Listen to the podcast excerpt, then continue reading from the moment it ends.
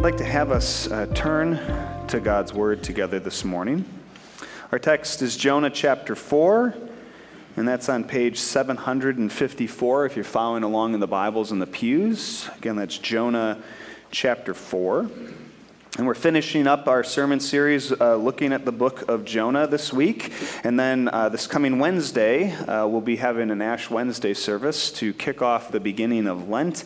And during the season of Lent, we'll be spending most of our time uh, in the book of Hebrews. But today we wrap up Jonah.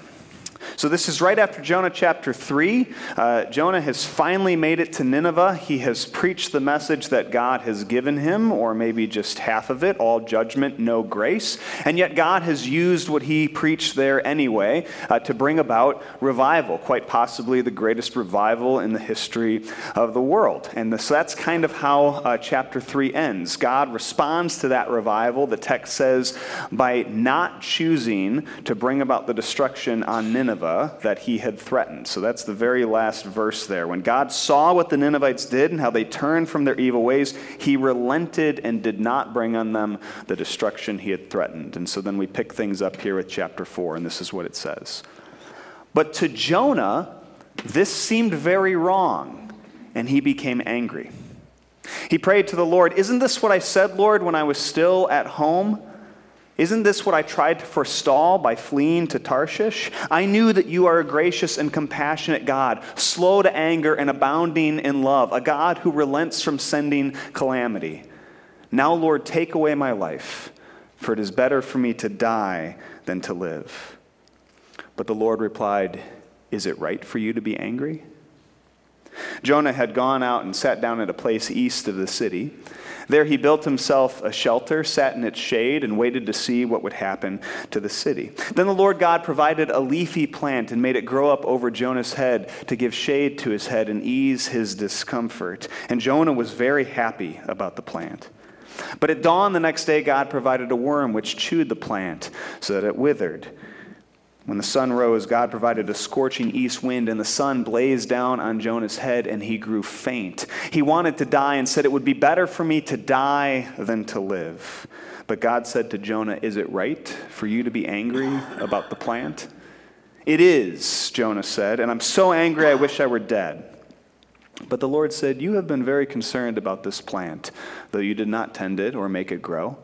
It sprang up overnight and died overnight. And should I not have great concern, or should I not have concern for the great city of Nineveh, in which more than 120,000 people live who do not know their right hand from their left, and also many animals? This is the word of the Lord. Thanks be to God. Sisters and brothers in Jesus Christ, just like parents with their kids pastors aren't supposed to have favorites. Uh, we're not supposed to have favorite passages, favorite texts, favorite books of the Bible. After all, all scripture is God breathed and useful for teaching, rebuking, correcting, and training in righteousness. So we love it all. We use it all. It's all God's inspired, ordained, and infallible word. No favorites, no preferences. Uh, you're not allowed to like one text more than another. Well, I'm here to tell you this morning that I do have favorites. Uh, for instance, the text after the one I just quoted, 2 Timothy 4, verses 1 through 5, that's one of my favorites. Uh, so is Ephesians 4, which talks about God giving the apostles, prophets, evangelists, and others to equip his people. It's really kind of a job description for people like me. Uh, there's the Shema in Deuteronomy 6, verses 4 through 9, the various legal codes in Leviticus, which, while they bore everyone else, I just find them to be super interesting. Uh, the Psalms of Ascent, which we looked at last year, and then there's also my favorite of the Gospels, which is the book of John. But far and away, one of my all time favorite passages comes from the Gospel of Luke. Luke chapter 15, verses 11 through 32.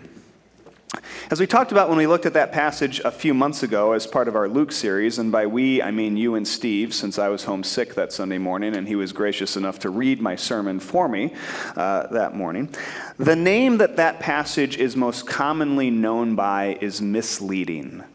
Uh, often referred to as the parable of the prodigal son, Jesus tells a story in that passage of not just one son who rejects his father, but two. Without repreaching that whole sermon, which, since it's one of my favorites, is kind of hard for me to resist, uh, I'll try to explain it briefly. Uh, and how it relates to our passage this morning. The parable opens with a man whose younger son rebels against him. Jesus says, There was a man who had two sons. The younger one said to his father, Father, give me my share of the estate. So he divided his property between them. Not long after that, the younger son got together all he had, set off for a distant country, and there squandered his wealth in wild living. After he had spent everything, there was a severe famine in that whole country, and he began to be in need. So he went and hired himself out to a citizen of that country who sent him to his fields to feed pigs. He longed to fill his stomach with the pods the pigs were eating, but no one gave him anything. That's how the story starts. This man's younger son uh, rebels against him by demanding his share of the inheritance, leaving his father's house, and then going off to live in an opulent and indulgent and hedonistic lifestyle. It doesn't work out very well for him, but that's what he does. In other words, that parable is a morality tale. It tells us to respect our parents, to live responsibly, to stick to the straight and narrow so that we don't become like the prodigal. Or that's what it would tell us if that's where it ended. But it's not. There's a second son in that parable. And like we already said, he too rebels against the father. That's because eventually this rebellious younger son comes back. He tries to apologize to his father and repent of his actions, but his, his dad doesn't even let him get halfway into the apology before he welcomes him back into the family, forgives him, and in grace and mercy restores him to his place in the family. He dresses his son, puts a ring on his finger, and kills the fattened calf so they can have a party. And again, it would be a great story of gospel mercy and redemption if that's where it ended. But then Luke writes this Meanwhile, the older son was in the field. When he came near the house, he heard music and dancing. So he called one of the servants and asked him what was going on. Your brother has come, he replied, and your father has killed the fattened calf because he has him back safe and sound. The older brother became angry and refused to go in. So his father went out and pleaded with him. But he answered his father, Look, all these years I've been slaving for you and never disobeyed your orders. You never gave me even a young goat so I could celebrate with my friends. But when this son of yours, who has squandered your property with prostitutes, comes home, you kill the fattened calf for him. You see, the older son rebels against his father too. He does it less spectacularly than his younger brother. His rebellion, his rejection of his father is less obvious, less overt, less in your face, but it's a rebellion nonetheless. Because the older brother's rebellion is a seething, angry, self righteous rebellion that looks down on everyone and everything as less than himself. That includes clearly his younger brother who he has no time for, but it includes also his father. He thinks both his, his father and his brother are wrong, ridiculous, and less intelligent and wise than he is himself. And so he wants nothing to do with either of them anymore. So, two sons in that parable, both lost. One rebels against his father by running away, and the other rebels against him by sticking close and resenting him. In his insightful little book on Jonah, then, The Prodigal Prophet, pastor and author Tim Keller points out that Jonah, in turn, plays both parts. At different parts in this book, he plays the part of both sons from that parable. After all, as we've seen, Jonah starts out this book like the younger son overtly and obviously rebelling against God's call to Nineveh, Jonah sets off for the distant country of Tarshish, hoping to squander his life there, far from the watchful eye of his father God. But like the younger son, Jonah also hits rock bottom. The only difference is that rather than feeding pods to pigs, he himself actually becomes the meal when he gets fed to a big fish. Again, though, like the younger son, that ends up being the impetus for his repentance and humbling. Like the younger son, Jonah returns to his father. He returns to God, repents of his rebellion, and finds himself restored in grace and mercy. He even does what God asks and finally goes to Nineveh, where he preaches the message that God has given him, or at least half of it, and kickstarts the greatest revival to ever happen. And like the parable, the book of Jonah would be a great story if that's where it ended. But again, like the parable, it keeps going. That's because by the time we get here to chapter 4, Jonah, the younger son, gives way to Jonah, the older son. Still rebelling against God here, Jonah rejects his father not by running away from him this time, but instead by staying close and resenting him. And that's what we see here in our text for this morning, right? Jonah, having faithfully, at least to a degree, fulfilled his mission and preached to Nineveh, now suddenly recoils at his success. As we saw at the end of our text last week, when God saw what Nineveh did and how they turned from their evil ways, he relented and did not bring on them the destruction he had threatened. But then our text this morning opens, but to Jonah this seemed very wrong, and he became angry.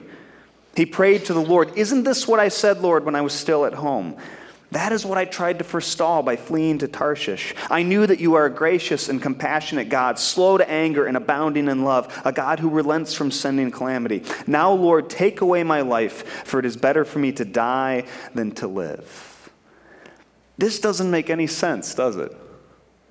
Jonah should be delighted here. He should be happy. He should be over the moon. After all, he has just accomplished what every prophet wants to accomplish when God sends them on a mission. He has delivered the word of the Lord. He's witnessed his power. He's seen all of Nineveh, from the king on his throne on down, repent They've put on sackcloth and ashes. They've called a fast from food and water. They've turned from their evil ways and they have humbled themselves before God. And yet, instead of thanking God, Instead of acknowledging his power, his glory, and his goodness, instead of praising him for the salvation he's made possible, Jonah pouts.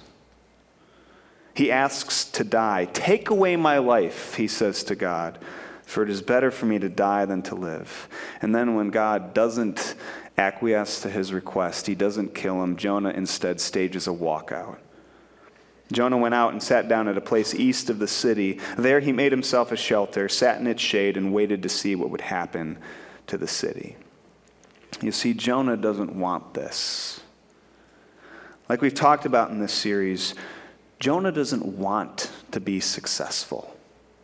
He doesn't want his mission to work. He doesn't want Nineveh to repent and God to relent. Instead, as he makes abundantly clear here, he wants Nineveh destroyed. He wants them to die. In fact, he actually gives God sort of an ultimatum of sorts here. He gives them a choice. He says it's either them or me. If you wipe Nineveh away, I'm happy to go on living. But if you don't, if you relent, if you forgive them and let them live, then I want you to wipe me away. I want you to take my life. I want to die. Them or me, Jonah says. You got to pick God. Them or me.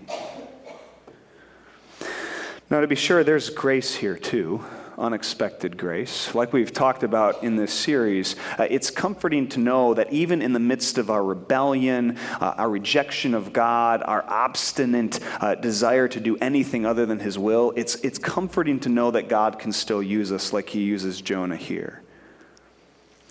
But I think it's striking when you read this chapter how Jonah lacks completely and totally any love for this city that he's supposed to be evangelizing. He doesn't care about Nineveh here. He doesn't care about the people. He doesn't care about the animals. He doesn't care about the teeming mass of souls there. They're just numbers to him, statistics, dirty pagans who deserve to be judged, condemned, and destroyed. The mere fact that their continued life and existence makes Jonah want to die tells us that. It tells us what he thinks of the Ninevites, how he feels about them, and how little he cares for this city that he's supposed to be saving. There is one thing Jonah cares about, though. It's because in verse 6 we read, The Lord God provided a, a, leafy plant and made it grow up over Jonah to give shade for his head, to ease his discomfort. And Jonah was very happy about the plant. Jonah may not care for the city of Nineveh, but he cares for this plant. The Hebrew word there is samah. What that word literally means is to be glad, to delight in, to rejoice and be happy about something. Uh, most often in Scripture, it's actually used to describe the reaction that people have towards God joy in the Lord. It's a word that is used to express God's, uh, his people's delight in him. But not here. Here, Jonah rejoices, delights, and is glad not in the Lord, not in God, and not in the salvation that he is working in Nineveh, but instead in a plant. At least until disaster strikes. Because in verses 7 through 8, we read, But at dawn the next day, God provided a worm which chewed the plant so that it withered. When the sun rose, God provided a scorching east wind, and the sun blazed on Jonah's head so that he grew faint. He wanted to die and said, It would be better for me to die than to live. You see, as quickly as it sprang up, Jonah's beloved plant is gone. And in its place, the sulking, angry, older son prophet returns, resenting God and wishing that he would kill him. And yet, grace upon grace, God isn't quite done with Jonah just yet. It turns out that the plant had a purpose. Its short life and quick death was meant to make a point. God comes to Jonah and he says, Is it right for you to be angry about the plant? And I love Jonah's response here because he's just so like, you know, he doubles down on it is, he says. And I'm so angry I wish I were dead. But the Lord said, You have been concerned about this plant, though you did not tend it or make it grow. It sprang up overnight and died overnight. And should I not have concern for the great city of Nineveh, in which there are more than 120,000 people who cannot tell their right hand from their left, and also many animals? God's point here, I think, is clear. He's telling Jonah that yes, he should care for this city. He should want his mission to Nineveh to be successful. He should want the Ninevites to repent and God to relent. He, he shouldn't be outside the city, sitting, sulking, caring more about a plant than people, like the older brother in Jesus' parable who refuses to go in to the party and share in his father's joy.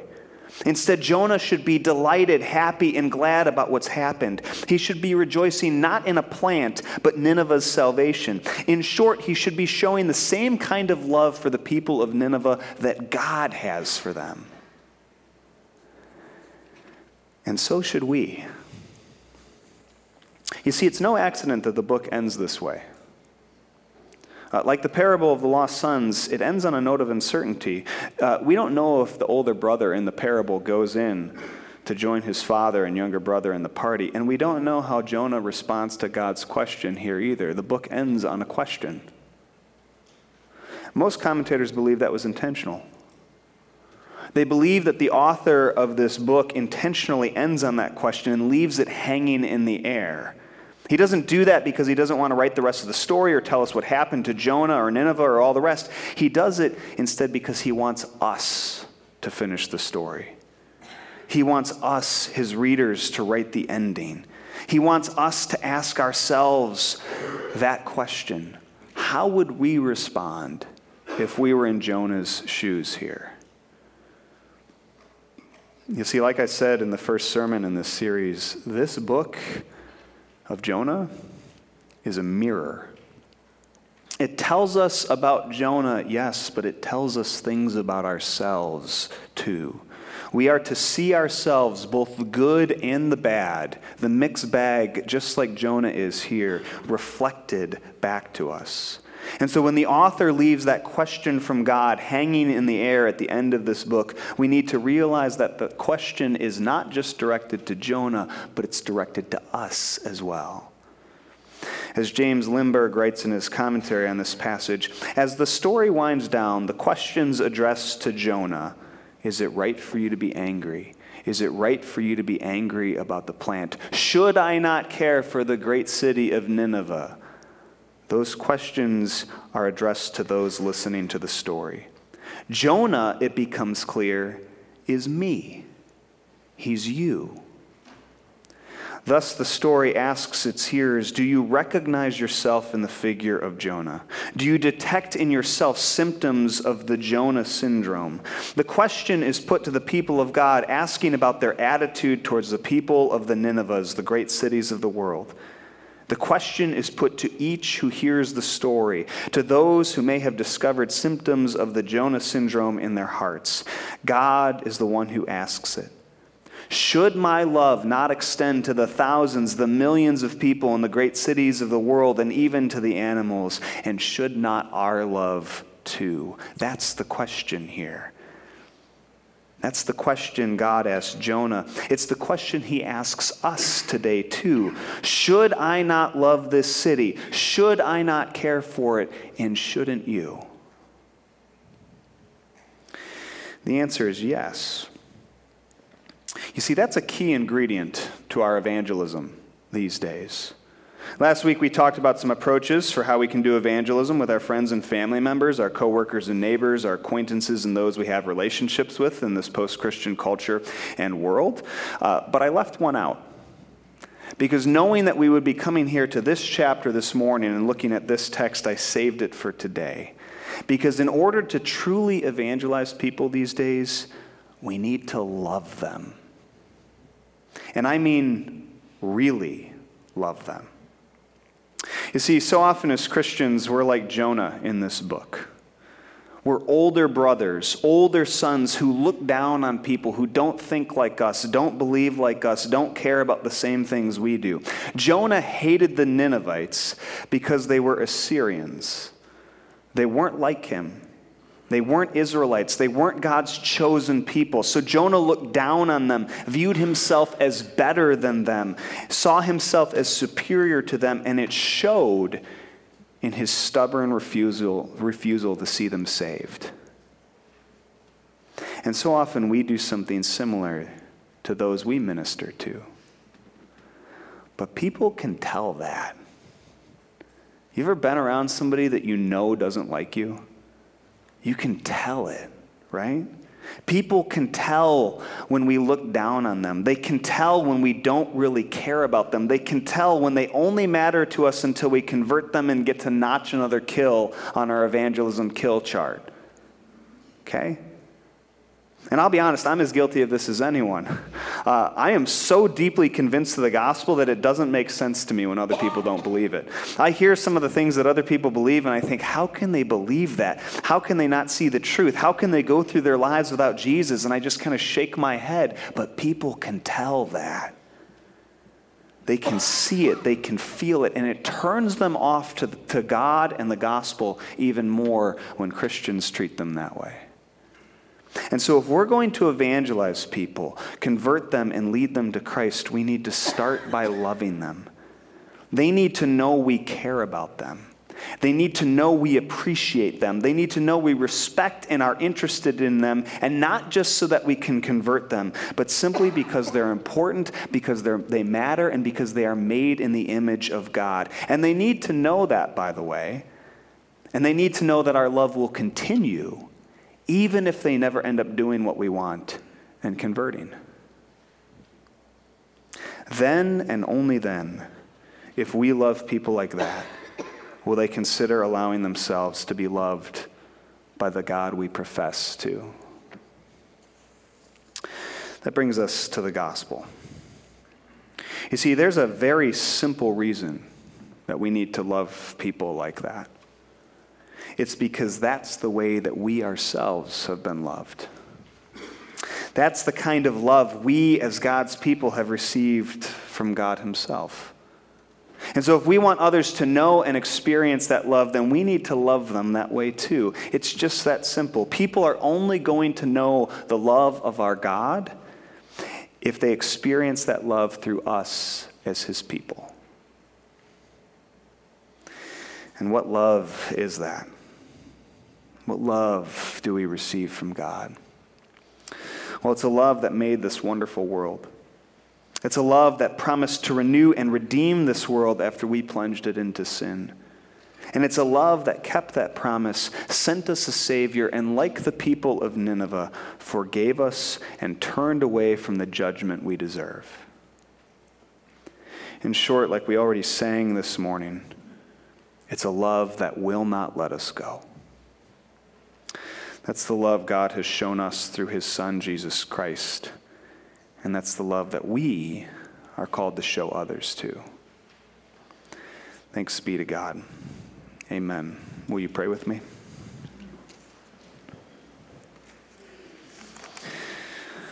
Lord, we have experienced a love that is beyond description. You love us with an incredible faithfulness, a desire to chase, chase after the one, to leave the 99 behind, to come and find us, gather us up in your arms, and bring us back to you. As people who have experienced that kind of love, help us to demonstrate that kind of love so that others will also come to know you. Thank you for not forsaking us in all our ways of rebellion. In the times when we've acted like younger sons and older sons both, thank you for being a loving God who desires to restore us to your family. And thank you for doing that through your Son, Jesus Christ. And it's in his name that we pray. Amen.